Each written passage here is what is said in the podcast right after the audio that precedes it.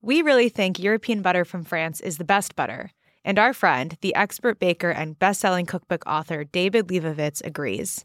Check out our recent episode with David to find out how he cooks with quality butter. And for recipes, tips, and cooking advice, go to tasteeurope.com.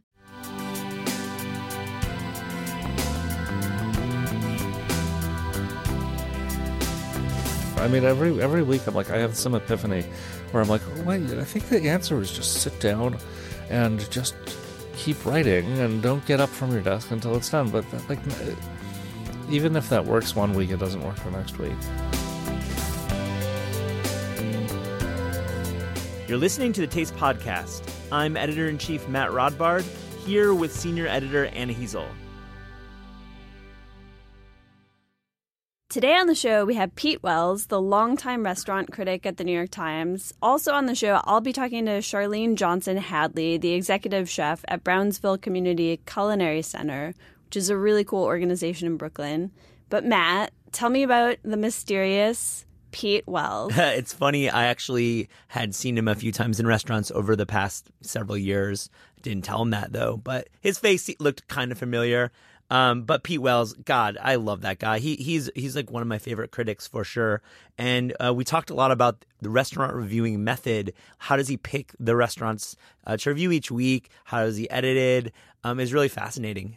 Yeah, and just how to keep it interesting week after week when you have the same assignment. It's true. And like we did, uh, speaking of week to week, we talk about the deadline that looms every single week. Does it get easier for Pete Wells to file that copy every single week to his editor? The answer is what do you think? No. No, it actually gets worse. Uh, it's a really fascinating conversation. I also asked him about I asked him straight up, like, what should the next New York City mayor do to help restaurant owners survive in what is becoming a pretty apocalyptic real estate scenario? His answer is really interesting. Here's Matt talking to Pete.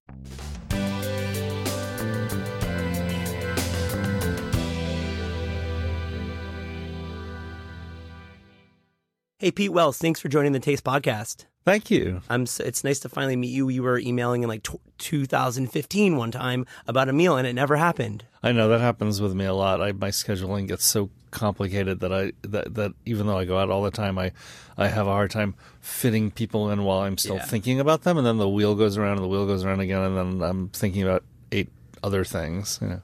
Because you're uh, you need to go out for in the 20s meals a week just to keep up with your schedule. So scheduling must be so difficult. Do you have like I'm a terrible at it. I mean, I'm really, I'm really. I mean, it's just, it's a, it's a much bigger part of the job than than people even would like to think about. I don't even want to make people think about, you know, how, uh, how major it is. But, but uh, if you really want to know about it, I mean, it's not just like keeping like the guests straight and who's showing up on which night and who can eat which kind of food and and like you know who who you know has a gluten intolerance and who won't go to Queens, but but it's also like who am I on Tuesday night? So like I have to keep really careful track of like which name I'm using at which time, which phone number goes with that name, and which email address now because because now you almost always need an email address to make a reservation.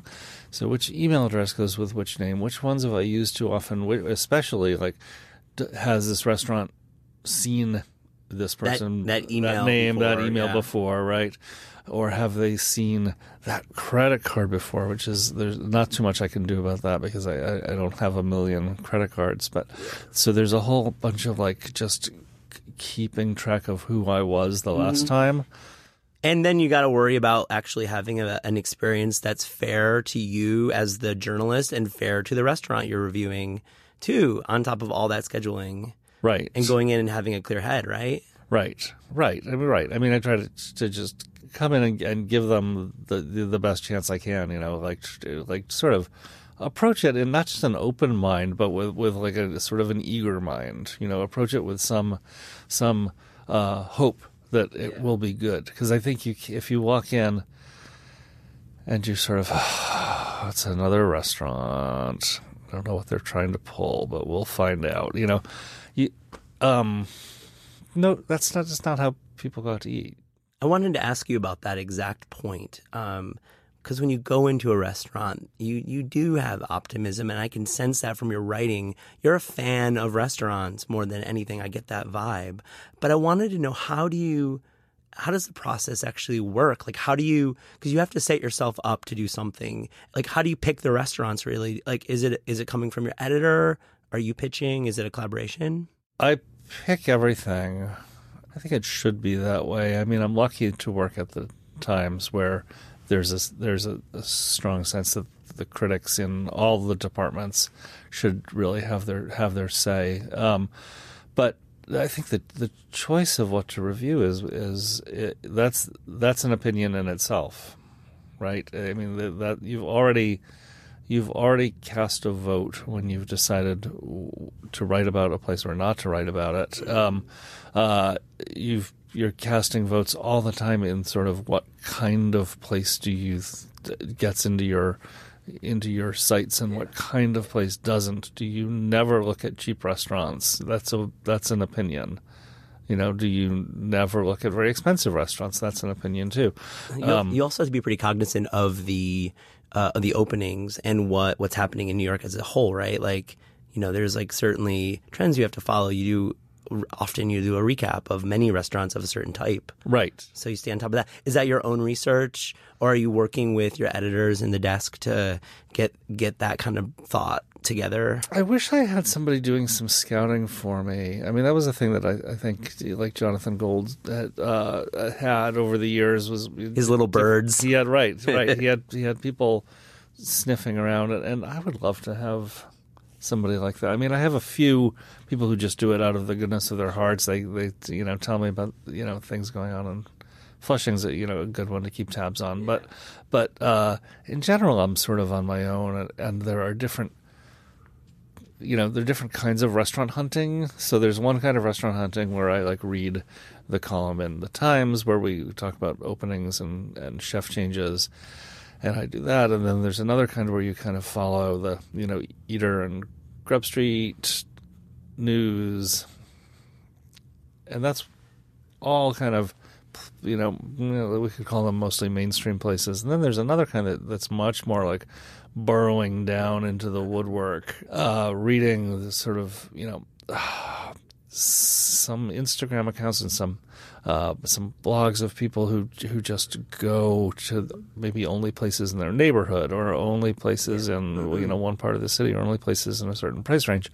Um, and that's a much more like scattershot impressionistic view yeah. but but like that stuff can be really interesting too I, um, I've I've uh, reviewed restaurants myself, and I've also edited more, longer than I've been reviewing. But I, I hear I hear you. What you're saying is you're an editor at heart. I mean, you're using, and, and I think I wanted to talk about your editing career because I think some of our listeners don't realize that you were an editor before you were the restaurant critic of the New York Times. You uh, edited the section, the the dining section um, at the New York Times, and you also edited at Esquire and Food and Wine. Uh, details. Oh, sorry. Oh man, I made that mistake. Oh, That's shit. okay.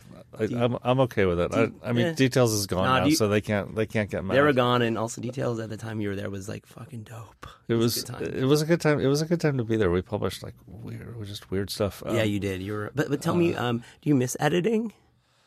I do a little bit. I do a little bit. Um, um, but I have to say that you know my my goal all along from like the the day I moved to New York was to be paid to be a writer, and this is the first you know time in my life I've been paid to be a writer. So I'm uh, not really eager to uh, move beyond it. I'm like very, very happy to take my check from the New York Times for writing. It's it's great, you know. But but there are things about editing I miss, and I sometimes just you know like that way like you when you're it's like sort of sitting at the edge of a poker game watching people play and you just want to be like no no no no no no you know like I, I have that impulse all the time watching not just the Times, but any publication, I'm like, oh no, no, this, this story over here is a kind of interesting. What, what are you doing? Why did you fall for that one? That's not a good story. Yes, I totally agree. Uh, you, you play armchair editor then. Yeah, yeah, yeah. yeah. so that impulse does not go away. Yeah, but I'm I'm very happy to to be uh, uh, responsible for nothing but my own uh, column every week. You know, when you're an editor, you're like everybody's problems are your problems and when you're a writer, it's just your problems, Yeah. and you can make them your editor's problems. You can- which is a wonderful opportunity. It is beautiful to, to switch between worlds. Um, I, I love doing that, but also when you're a writer of a column, you have that deadline yeah. that's looming. How do you how do you uh, negotiate that deadline? Do you have any? I don't. I really don't do very well. I keep thinking I'm on the verge of figuring it out, but I haven't. fig- I really haven't. I mean, every every week I'm like, I have some epiphany where I'm like, oh, wait, I think the answer is just sit down and just keep writing and don't get up from your desk until it's done. But that, like, n- even if that works one week, it doesn't work the next week. Yeah. I wanted to ask you, um, like one of the unwritten rules of restaurant criticism, criticism is that critics don't tend to punch down. You know, bad reviews mostly go to the industry giants. But like, where do you draw the line? It's it's got to be a tricky line to negotiate.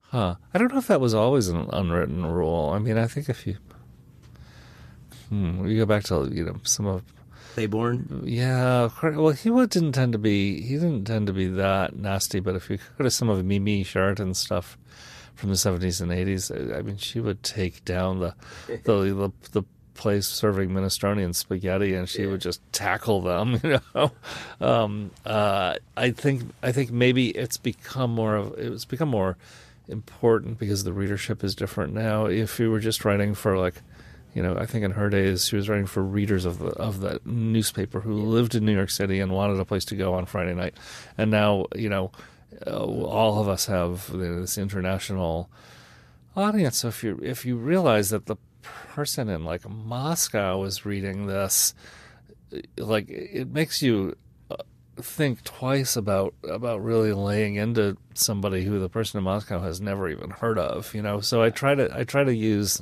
I, I don't use the person in Moscow as my as my as my editor, but I try to I try to use the idea of like how how much do I have to explain to people why I'm reviewing this restaurant before I start explaining how bad it is, you know, um, and and if it's a lot, if there's like if or if there's no like there's no good reason to be reviewing it, then you you just shouldn't be doing it, you know. And oftentimes, I, I get a sense just from speaking with critics is you, you will do those first or even second meals and not write a review. Does that does that yeah, there's a lot of that. talk There's- about that because that's There's unknown. a lot. I mean, it's it's it's unknown. It's pro- it's probably I don't know if it should be known or not, but but there. Um, I don't have somebody just handing me a sheet of paper every week that says you're going to review, you know, uh, Bong Bar. I, I I like. I mean, the average week, I go to at least one meal that I end up not doing anything with. Sometimes it's a old an older place that I'm just checking in on, but more often it's a new place that I had hopes for, and it's either you know, um, um, Gael Greene had, has this great phrase where she, she says it's it's uh it's it's not good enough or bad enough to write about, Yeah. right? And that's as a diner, we experience that as well. Like we go to restaurants that aren't good or bad, and we just don't know what to think about them. We Yeah. typically don't return though to those. Yeah, you don't return and if you don't think too hard about it. You can have a decent night if you're with people you like, and so you know, I mean, a lot of, I mean, I've had a lot of nights that have been saved by a decent bottle of wine. Let's talk about um, some sp- specific stories. Um, you wrote a, a truly epic uh, rundown of the Korean restaurants in Queens that you smartly called the Kimchi Belt. I just want to know, like, why are more New Yorkers not heading out for these restaurants? I feel they're still underrepresented. They're still under. I mean, I actually don't know who goes there, but I but I know I know that that um, those restaurants out there are not talked about in the way that I think they should be. The quality, I think, is is much definitely higher than what you get in the Manhattan uh, Korean restaurant district. Um, uh, but people talk about that all the time just because it's central and never, we we everyone's been there. Um, I mean, even before I before I started that piece, I didn't know how far out the uh, Korean restaurant district extended. I mean, it goes beyond the borders of the city out into Nassau County, and you can just keep going. Oh my God, you can take the Long yeah, Island Railroad out to um, like Murray Hill. Right. What's another community then that you um, maybe want to focus on for future columns, or maybe just in general you just are interested in in, in learning more about? I, don't- you know, there's a lot. There's a lot of stuff that that um, I'm curious about, and I don't really know if it if it would rise to the level of a story. But there's like a whole bunch of like um, Jamaican places out in like like beyond Ozone Park Mm. that I'm kind of interested in, and there's like a um, there's this the, this, this sort of the area of like the the Guyanese restaurants that's like I don't even know what neighborhood that's called. Um, um, Still in Brooklyn? and yeah, Yeah. yeah, or actually, I think it's in Queens. Um, um, and I'd like to like uh, at least like get my head around it because I think sometimes with with like these neighborhoods, like you can't really just go to one restaurant. You have to go to a few. Three's And a trend, they say, go- right? right. So you go to f- a few, and you start to get a sense of like, like, well, which is the one? Like the reason, the reason I ended up doing that that um, Korean piece uh, that we're talking about is is that I, I went out to kind of find like one that would be a fun surprise review.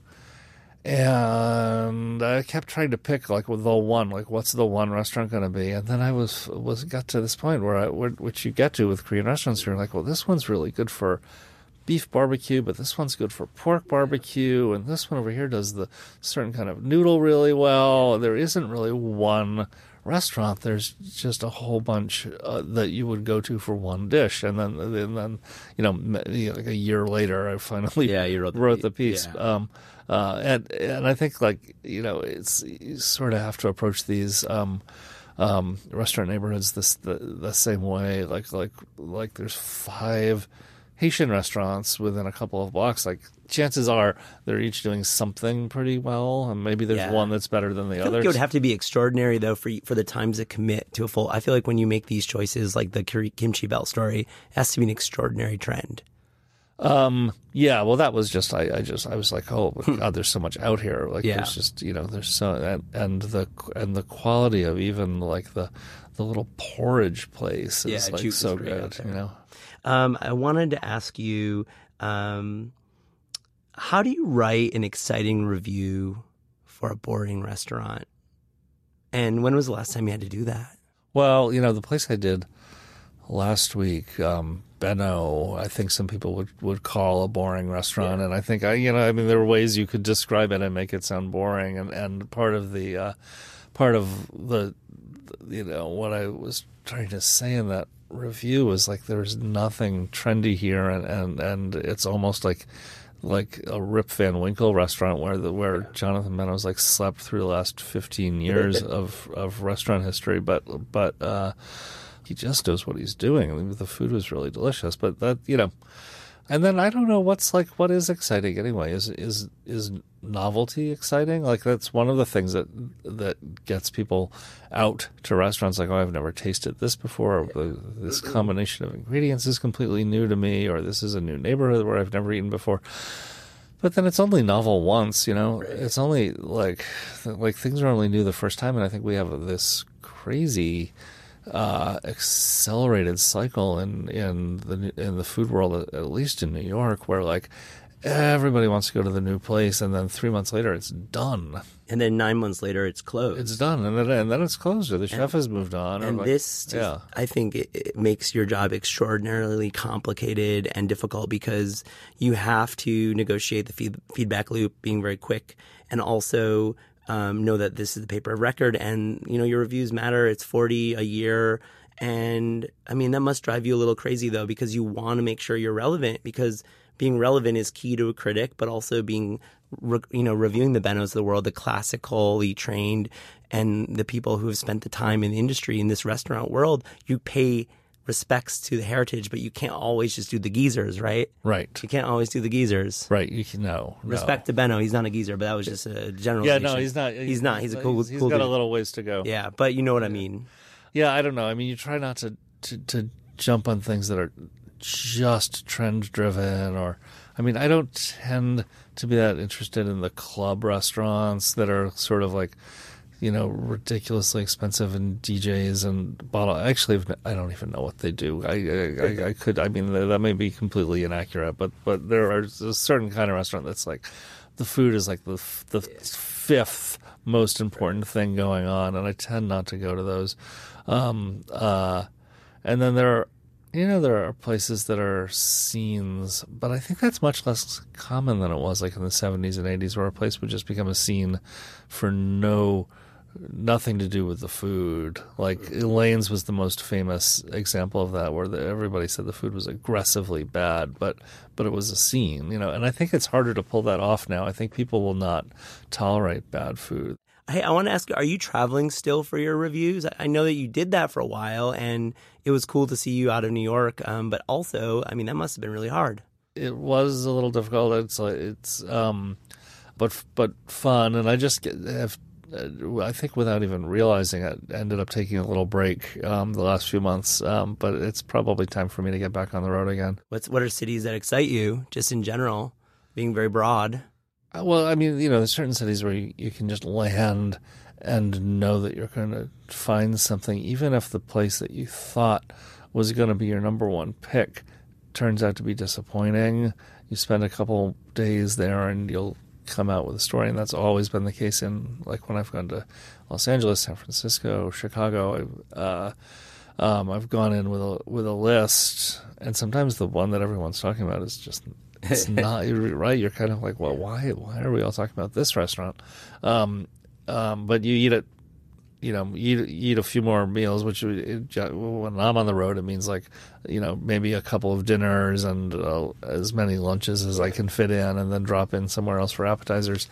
Um, and then you try to zero in on the on the place that actually is interesting. Yeah, it's it's got to be challenging because you know parachute journalism is something that a lot of people have criticized, but you also want to take your palate on the road. Like you have a lot of experience, and be, it's cool to get your take on some of these restaurants. I think with you know with, this kind of uh, at least the kind of writing that I do, and most most of the, the people I know who are on a national level are writing about restaurants.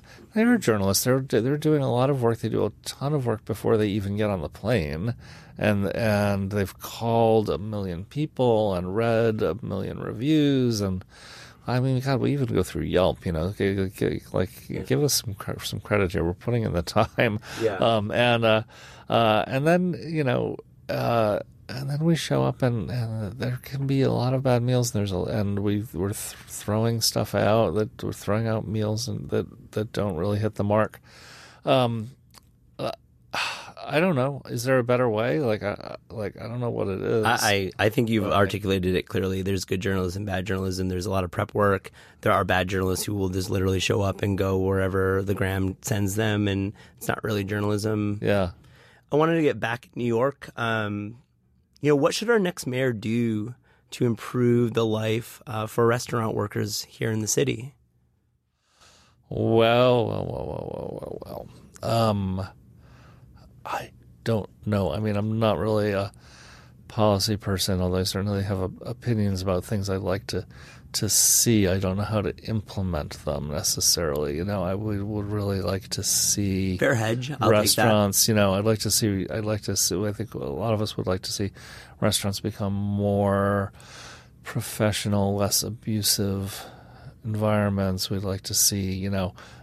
Uh, um, I, I, think maybe just in the past year, like sexual harassment has gone from being routine to at least being questioned, you know, um, and and we'd like to see it go to, to become non-existent, right? We'd like to just see it go away. Um, uh, can the mayor help with that? I mean, honestly, I think for one thing, like just some education would be really useful even though we all complain about having to go to these, you know, HR um, um, seminars about about sexual harassment, and everybody says they're useless. So they're not totally useless because they did give you the message that you know there is a policy and it's not cool to do. And I think one somebody on Twitter proposed this. I thought it was really interesting. You know, if um, if uh, a restaurant owner, the, the the the person with the name on the liquor license, is convicted of a sexual crime, they they risk losing their liquor license, which everyone knows um, kills a restaurant. Yeah, right. I mean, the pro- the problem is you're you're pushing it backwards on like what's what's going to be the the the the, the fact finding uh, body that's going to decide who's committed a crime. But like, I don't, you know, I, um, I mean, the courts. the, I mean, you'd hope the right, courts would. right. But then we all know that these things don't don't end up in court very often for a lot of a lot of good reasons. Um, um, you know, that like I, I have a um, fourteen year old who's allergic to very seriously allergic to nuts, peanuts, and so on, and and so for all those years we've been taking him out to restaurants and talking to them about his allergies and just in that relatively short time, restaurants have gotten so much better about it. They actually like in the beginning they would say like, "I don't think we use any of those things. He should be fine," you know. And of course you're like, well, "He should Yeah. be fine" is not quite what we're Not looking quite the for here, for right? and now like wherever you go, like a where like serious restaurants or like the coffee shop on the corner, they'll write it down. They'll go talk to the chef. They'll come back and talk to you. And I think that has a lot to do with um, uh, some education programs that have gone on where this the cities and the, the health department have like really seriously like talked to people they all have that poster now that you've seen even at your local pizza place that doesn't have any nuts uh, um, uh, and i don't know maybe it's just time to treat you know uh, physical and verbal abuse in restaurants like a public health issue I wanted to talk about De Blasio has floated this idea about um, uh, a vacancy tax. So after a year um, of a vacancy, the landlord is then charged a tax, and that money goes back to um, economic redevelopment. I mean, that's a huge problem with restaurants is being kicked out of their spaces um, and losing their leases because of these these drastic rent increases. But then, of course, the, the space sits empty for years. So, I mean, is this something that you feel is viable? Um, I mean, again, I'm very uh, uh, wary of policy things because they all there's always like the the consequence you didn't foresee. But yeah, I think that that is worth looking at. I think there are like you know, commercial rent control maybe is worth looking at. You know, other uh, um, other ways of like you know keeping businesses in places as businesses are really part of the culture of the city and not just the restaurant but the, the you know the handmade toy store that's been there for 40 years and the, you know all these places that we just see disappearing We've seen our neighborhoods in you Brook. We both live in Brooklyn, and our neighborhoods. I'm on near Smith Street in Carroll Gardens, and I think you're nearby. Like, what's happened to our neighborhood? It's it's Smith is a, is a is a great example of kind of run, runaway greed, where where it got hot, the restaurants raised, the, I mean, the landlords raised the rent. It got hotter, they raised the rent some more. It got hotter, and they raised the rent. I think way too high now because the restaurants are all gone. Like uh, all you walk up and down that strip, and you think about what was there ten years ago, and there are only a handful of survivors.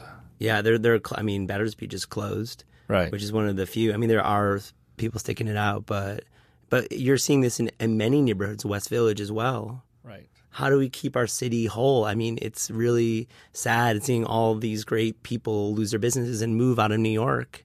These food, I mean, talking about food people, of course. I We're so passionate about it. We love these people, and we're, it's sad. It's fucking sad. I know, right? And then, and then, you know, I think the in the old days, what New York had going for it was that, like, it was the place where you could become famous, and now, you know, chefs and food people can can become well known in all sorts of cities, and and you know, Esquire will send its restaurant reviewer to to Pittsburgh, and you know, uh, there's are plenty of paths now to national recognition if that's what if that's what motivates you. Do you regret any reviews?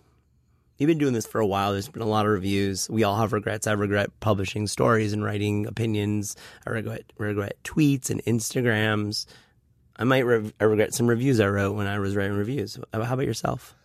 I think I, I think fr- from my the early year, the first year maybe, or the, I mean maybe it went on longer, first year and a half.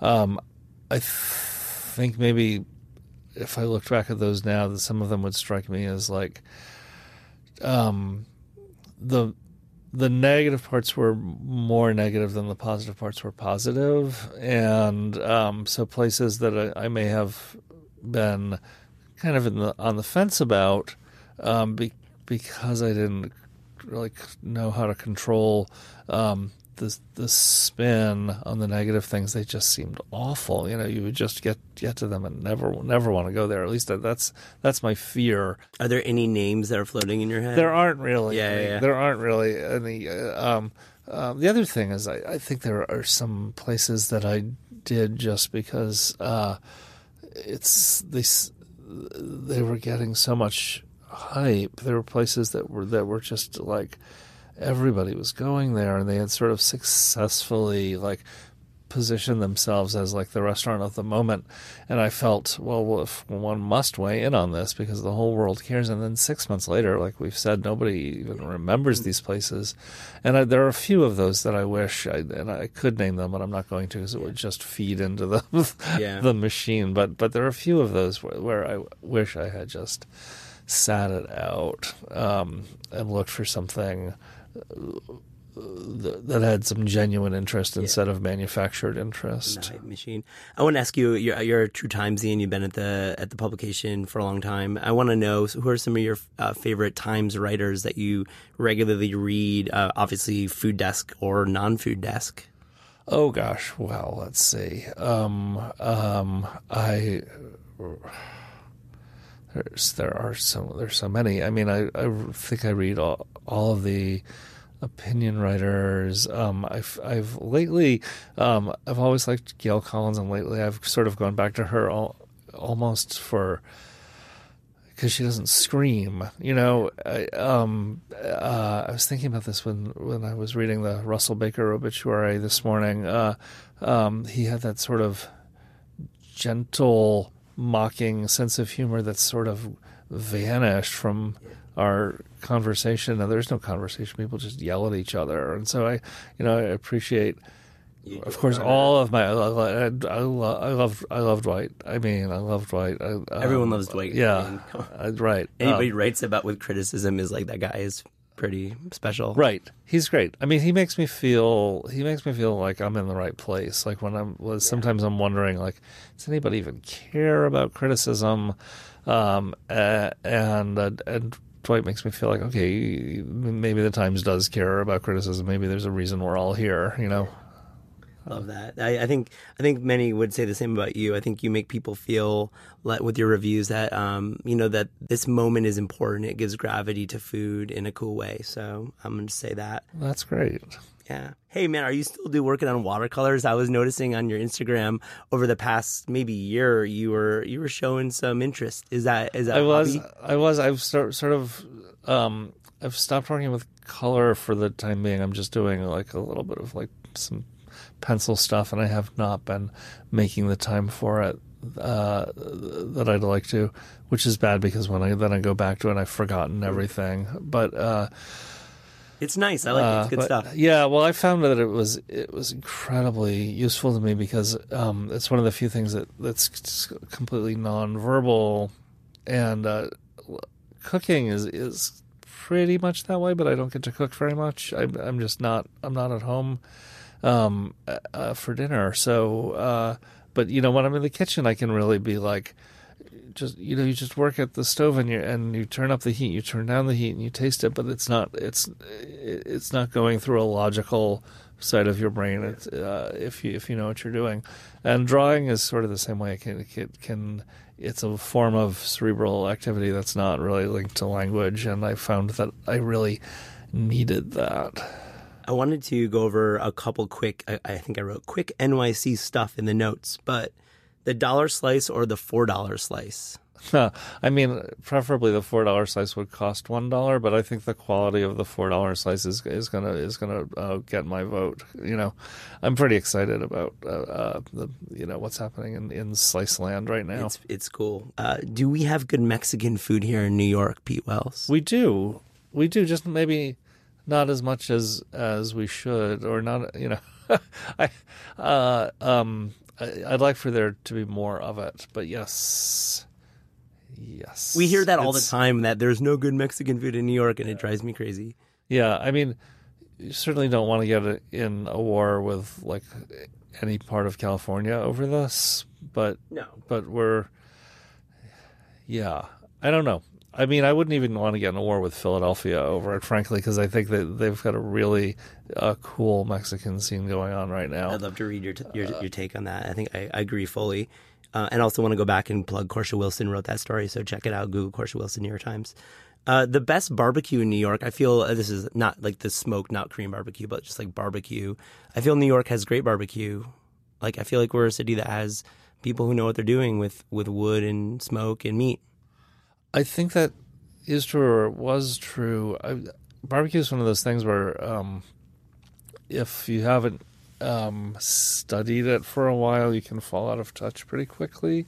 So it's actually been a couple of years since I went around and hit all the major Yeah, contenders, like like more than more than a few years. I mean, I think like hometown's the one I've been back to most recently, and and I think uh, probably the most impressive, at least for brisket. Uh, but there's some others I need to go back to, and then there I don't know. There are a lot that people talk about that I think are not even worth mentioning. I know. You give me that look like, man, you don't know what I'm talking about. And I, I think I haven't really made the run in a few years too. And you're that's really articulate and smart because we we don't I don't like keep tabs of these things. Like I don't Yeah. know that I I did a story about it like five years ago and it's in my head like wow I was surprised. But this must get at you a little bit when like the fast moving scene like things change quickly, right? Your opinion Yes. actually will change because obviously the quality of the cooking de- increases or decreases. Yeah, I mean that that the brisket doesn't smoke itself.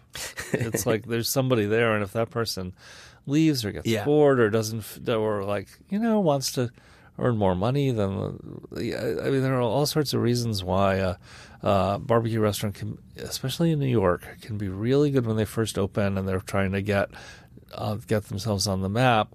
And then after two years, you know, you're somebody wakes up and is like, "Oh, do I really have to put the brisket in at four in the morning? Like, really, really? Maybe I'll just turn the heat up a little bit higher." And, Sleep till five. yeah, 30. right. And um,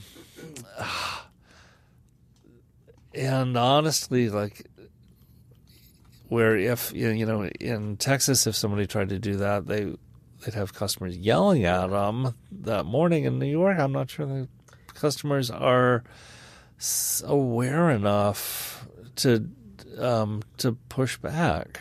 I agree. Last one, the last meal you truly enjoyed off the clock, the restaurant meal that is. Oh, yeah, I got to cook last night, so that Oh. that was that was. Oh, let's talk about that. Yeah, I made a uh, I made a um uh an Indian uh, chicken that was really really simple, just some um clove and cardamom and uh, chili peppers and and then you know of course ginger garlic onion, really simple and Tell me, um, do you have a book in you that's that that you really want to do? Like, uh, nothing that I really want to do, but I'd like to find one that I really want to do. You know, I can think of ones that I don't want to do. you can do a memoir like Born Like Around? that's what I don't want Yeah, to do. g- assuming that. I don't really want to write my my my food history. It's just not that interesting, even to me. um, I'm sure there's some but interest. there must be some. There must be something better I could do. I wanted to ask you. So, with all the interviews we run um, on our uh, on the Taste podcast, we we we commission um, a really fun illustration. Shout out to Paige Vickers, who's our or Vikers. It might be either way. Um, our illustrator, but obviously we can't with you. You're anonymous, which I respect. So, tell me. Who should be your stand-in for the illustration that we commissioned for the Pete Wells Taste podcast interview? Oh, you could have.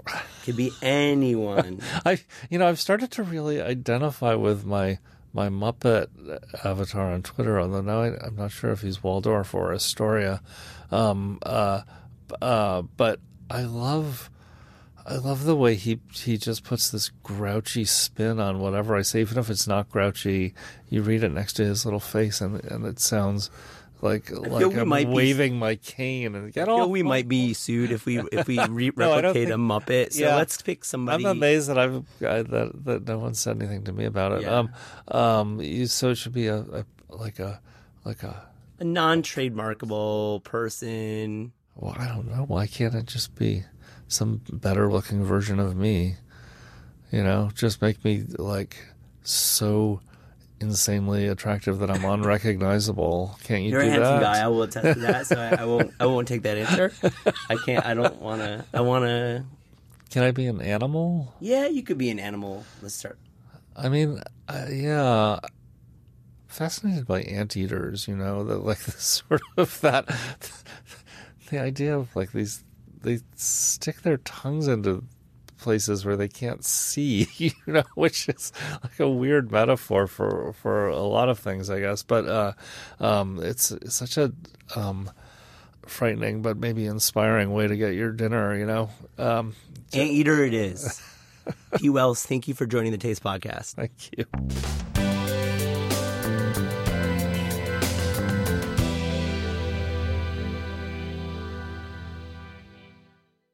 Here's Anna speaking with Charlene Johnson Hadley. Welcome to the Taste Podcast, Charlene. Thank you very much. You are Thanks the for having me. executive chef at Brownsville Community Culinary Center. Really cool organization that I've heard so much about. Can you tell us a little bit about it? Sure. Well, we're located in Brownsville, Brooklyn, and we are a facility that um, is there to serve the public and and with us serving the public, we look for local residents who have interest in culinary arts and we pretty much bring them in. We vet participants who are interested in learning about culinary arts and furthering their education. And about just about every 10 weeks, we take on a group of approximately 10 people and train them. And it's And- paid, right? Like a paid apprenticeship. Yes, they're paid. So the program is a 40 week program, but the last 10 weeks are outside of BCCC. Cool. Kind of like a traditional externship program. Yes. Yes. Why Brownsville? Why did the co founders choose that neighborhood in Brooklyn in particular? Uh, the co founders were looking for a place that had like a grassroots organization sort of background. And because they felt like whatever was done uh, needed to have people who are very much community oriented and it's not just about those who are opening and or running the space but the people who are very interested in having the community involved as well and so the co-founders are uh, Claus Meyer, um, the co-founder of NOMA, and Lucas Denton, who is a social justice activist, and uh, they met by chance in a bakery.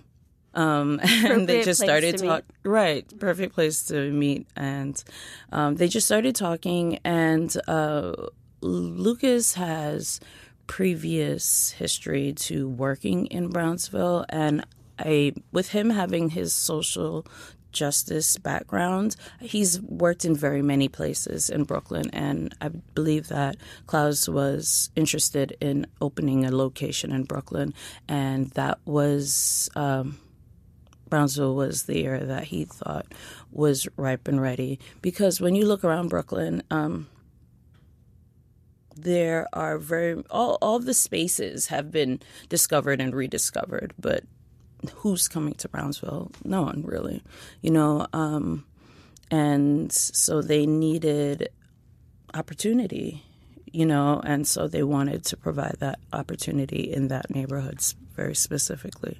And you're from Brooklyn, right? Yes, Where, um, where did you grow up? I grew up in East Flatbush, Brooklyn. Cool. Mm-hmm.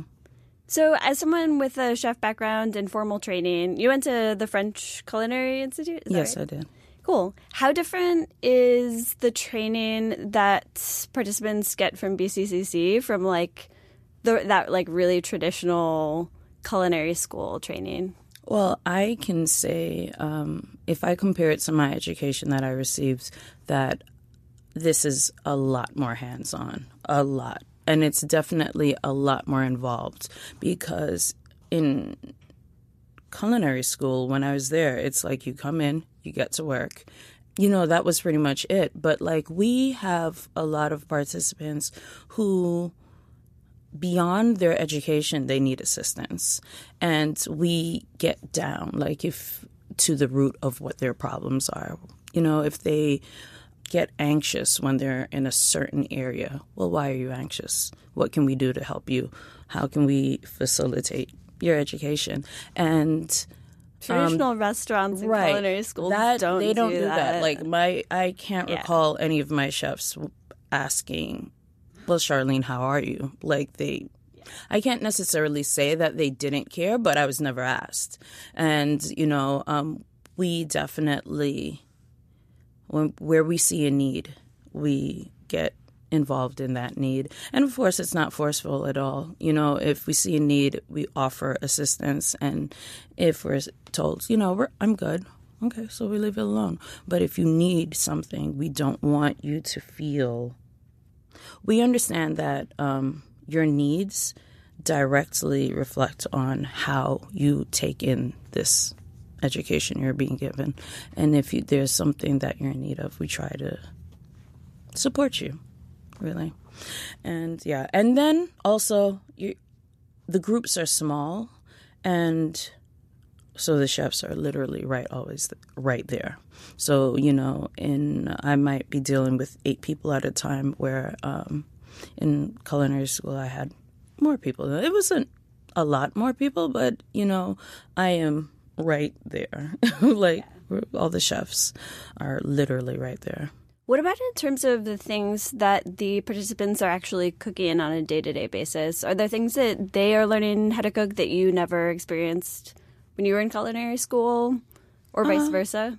No, I mean like the menus obviously are different because in culinary school, um, at a certain level, we started to cook for the public, and that's what most of their training.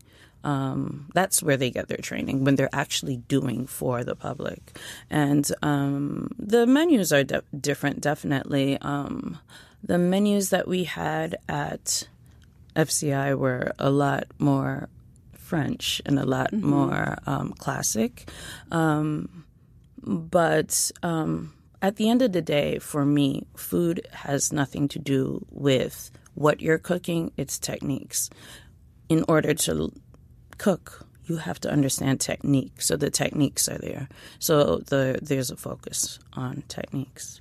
So at BCCC, there's obviously this uh, educational component, but then there are, there's also this public-facing cafe and bakery, right? That the participants in the apprenticeship are actually cooking and baking for. How do you go about designing that menu? Were you, did you participate in that? Do the students participate? How did the menu come together? Because it seems to be everything from like a good, healthy breakfast, breakfast sandwiches, oatmeal, to uh, black-eyed pea falafel and green curry soup. So how did that come together? What was the vision behind it? Well, previous to us opening to the public, we, um, we as in the chefs, were we would sit and have weekly meetings, and we thought about who were living in the neighborhood and um, people who might possibly come to the restaurant and what sort of foods they would be interested in or what could be easily uh, presented to them without people feeling as if like this is too strange for them to eat. Or um, so we sat down we talked and we we like worked on menus. We would come up with uh, concepts and we would prep it out and make it and present it. We would sit down and our whole staff would sit and eat and think you know say what did we like what we didn't like and um, just sitting sitting and talking. And as so we opened with the menu um, and saw what worked and in real life and since then we've taken some things away and added some items Were there any like kind of big flops? Were there any things that people just didn't really order that they were kind of con- confounded by? um no not confounded but things that couldn't come out in a realistic amount of time like things that um if we could do in advance um, would work very well. Um, but in reality, in the pace in which you need to move in a cafe, which is pretty quick, you know, you expect to get your food within, you know, eight to 15 minutes, let's say.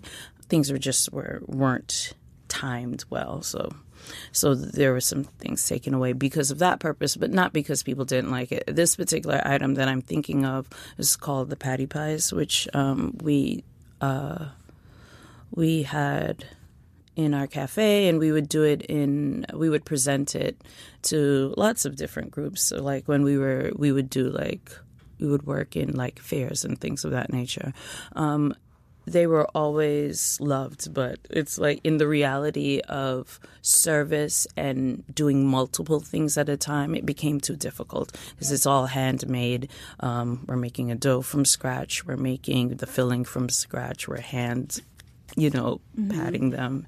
It, it was a lot, but they were delicious. You have a pastry background, right? You were a pastry chef at Red Rooster. yes, I do have a pastry background. Do you Um, work I- on the the baking part at BCCC as well? Well, um, I don't necessarily work on it per se, but um, I am very close to the baker there, um, Chef Susan Frankson, and we collaborate. So, like, um, you know, I'll say to her, Chef, I want a bread, and I want it to be rich, and I want it to be this size, and it should this be this many grams, and we should put this on it. And she'll say, Okay, so how about I do this, and I'll add this to it, and be like, Great and she'll just go. And you know, she just knows what I want. I can literally have a conversation with her in less than two minutes, and then she produces the next day. So it's great. That's really cool. Have you guys worked on any new dishes recently or any new breads? Well, uh, coincidentally, we started a uh, vegan burger yesterday, and yeah, and so she did like uh, a, uh, the bread that she did was let's think of like a pretzel roll meets a brioche bun. Ooh, but it's vegan. How do you And make- actually, no, I'm not sorry. I did say vegan, but I should have said vegetarian Okay. because there is egg in the dough, and uh, so, pardon me. what is the patty like? How do you make a good Actually, that, that's the one item that we're not making; we're purchasing. Oh, okay. Um, so we are this, like I said, it was just started yesterday. So we are trying to, we're comparing and contrasting the uh, burger patties right now. We're buying the burger patties, which strangely enough, when you look at our menu, we make absolutely positively everything from scratch. But we are um, testing uh, two particular vegetarian, vegan based uh, patties and and then so and everything else is that we're making. So um but it sold out yesterday. The customers were raving. One guy had three and these burgers are substantial in size. So so it um it was hilarious to me. He ordered two and then he took one to go. And i was like oh my god. That's like the best compliment a chef right it get. really is. It really is. Something I always wonder, I always ask chefs about this, kind of like how do you go about creating a neighborhood restaurant that really feels neighborhoody and that feels like it's kind of like has some of the personality of the neighborhood but also isn't going to get overrun by tourists from, you know, San Francisco or something. Right. Um, I think the first thing that you have to do, and I don't think it's about food at all, to be very honest. I think it has to do with hospitality. The first thing that you are going to um, encounter when entering a space is hospitality. That should be the first thing. You know, how you're greeted, how you feel, the music that's playing. Um, how familiar like you you can walk into a space and you've never been there before but it feels familiar or co- cozy or you know what i mean and so you have to be very deliberate in all those things and then you know after people feel comfortable and they pick up a menu and they see things that either intrigue them or that are familiar and definitely the combination of those things the things that are familiar things that intrigue them and things that just simply look delicious. So, you know, though when you have those things, um, that combination, and you can when you are talking about our space, our kitchen is open, which is very popular now. I started in a time where kitchens there was a very deliberate back of the house and a very you know specific front of the house, but like our space is very open, and the openness feels welcoming, and um, you know most people who come through the door know that.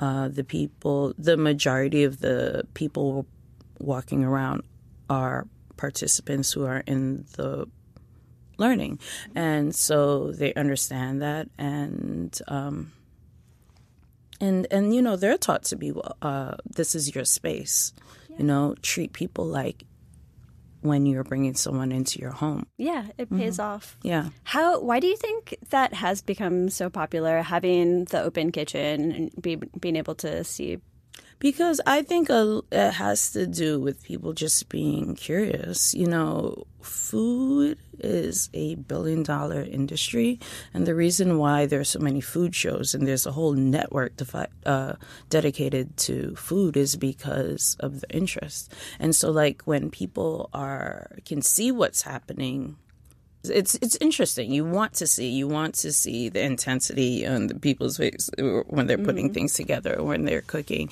You want to be able to and and the fact that it's not hidden also allows you to feel like um, it raises standards.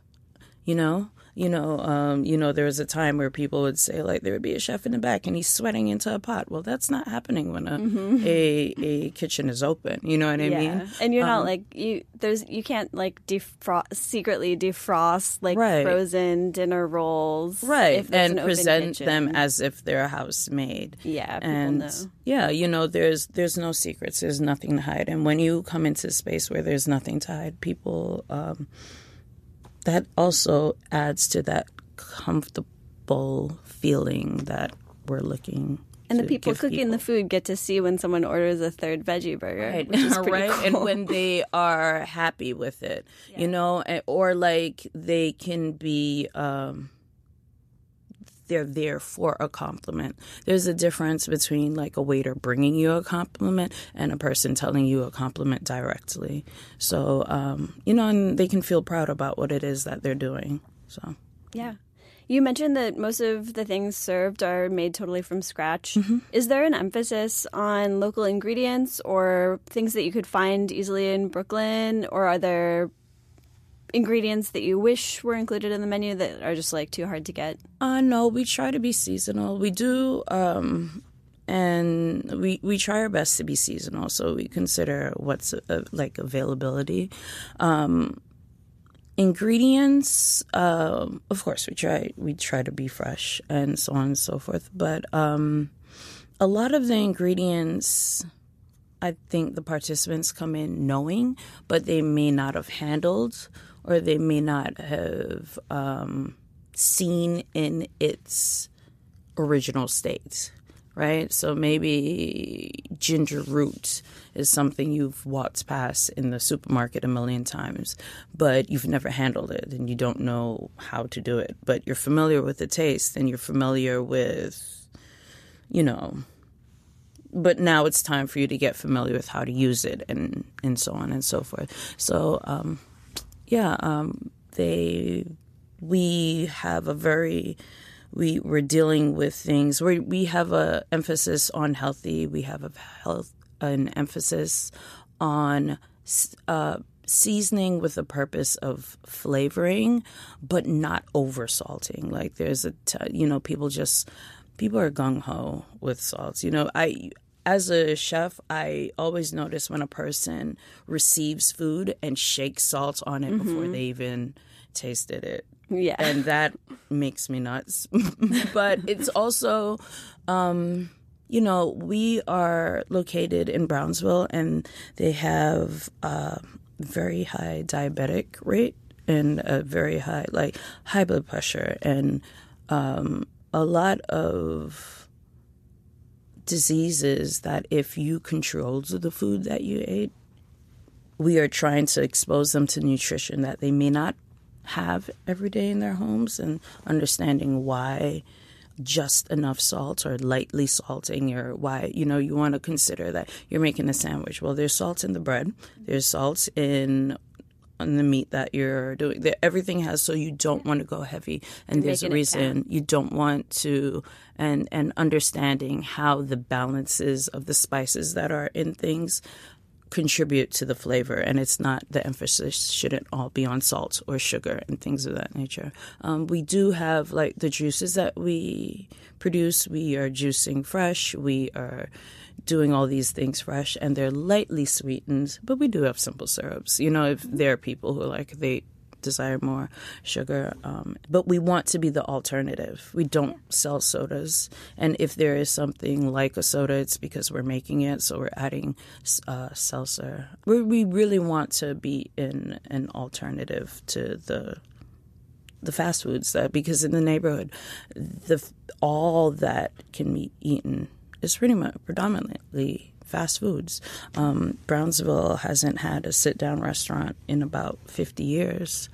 So um, this is all new to the residents. I mean, they can obviously go outside if they want to, if they're celebrating and they want to go to a restaurant and things like that. But to have one across the street from you or down the block and around the corner, you know, um, and and having a space. So we want to just uh, provide people with a different uh, experience. I guess just in December, right? You had uh, Carla Hall come in yes. and cook for a little pop up mm-hmm. benefit. Are you working on any other collaborations or any events coming up? With the Carla Hall events, that is something that we do about every three to four months. We would have a guest chef come in and they would come in and speak to the participants about their food story, how they got involved in the food industry, whatever it is that is you know on their particular radar um, exposing the participants to it because we want them to understand you know it's more than just being a chef or just being like maybe a maitre d or, or a waiter or something like that. There are very many things that you can do from this industry.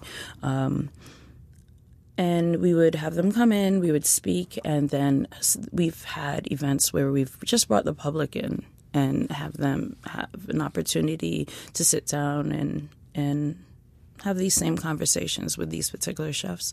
Um, we don't have anything on the schedule right now, but we are having a fundraiser in March. Um, because we're a not for profit at the end of the day, mm-hmm. and we do need to keep the lights on.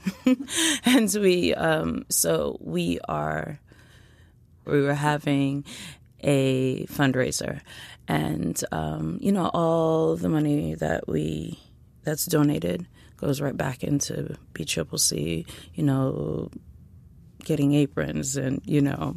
And tickets are available to the and, public. Can, yes. it, can anyone come? Uh, of course, definitely. Cool. Yeah. We're not turning anyone what away. will the food be like?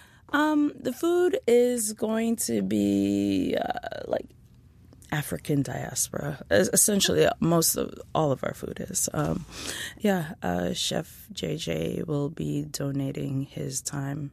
That's JJ Johnson. JJ Johnson, yes, from the Henry. We have had a few of our participants go and work there. We have one working there right now, I believe, and she's doing well. Cool. Well, Charlene, thank you so much for coming and talking to me.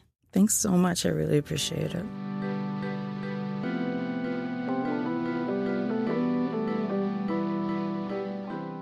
The Taste podcast is hosted by Matt Rodbard and me, Anna Hezel. The show is produced by Gabrielle Lewis, studio recordings by Pat Stango, theme music by Steve Rydell. Interviews are recorded live at Books Are Magic in Cobble Hill, Brooklyn, and at Penguin Random House Studios in Manhattan. Visit Taste online at tastecooking.com. Thanks for listening.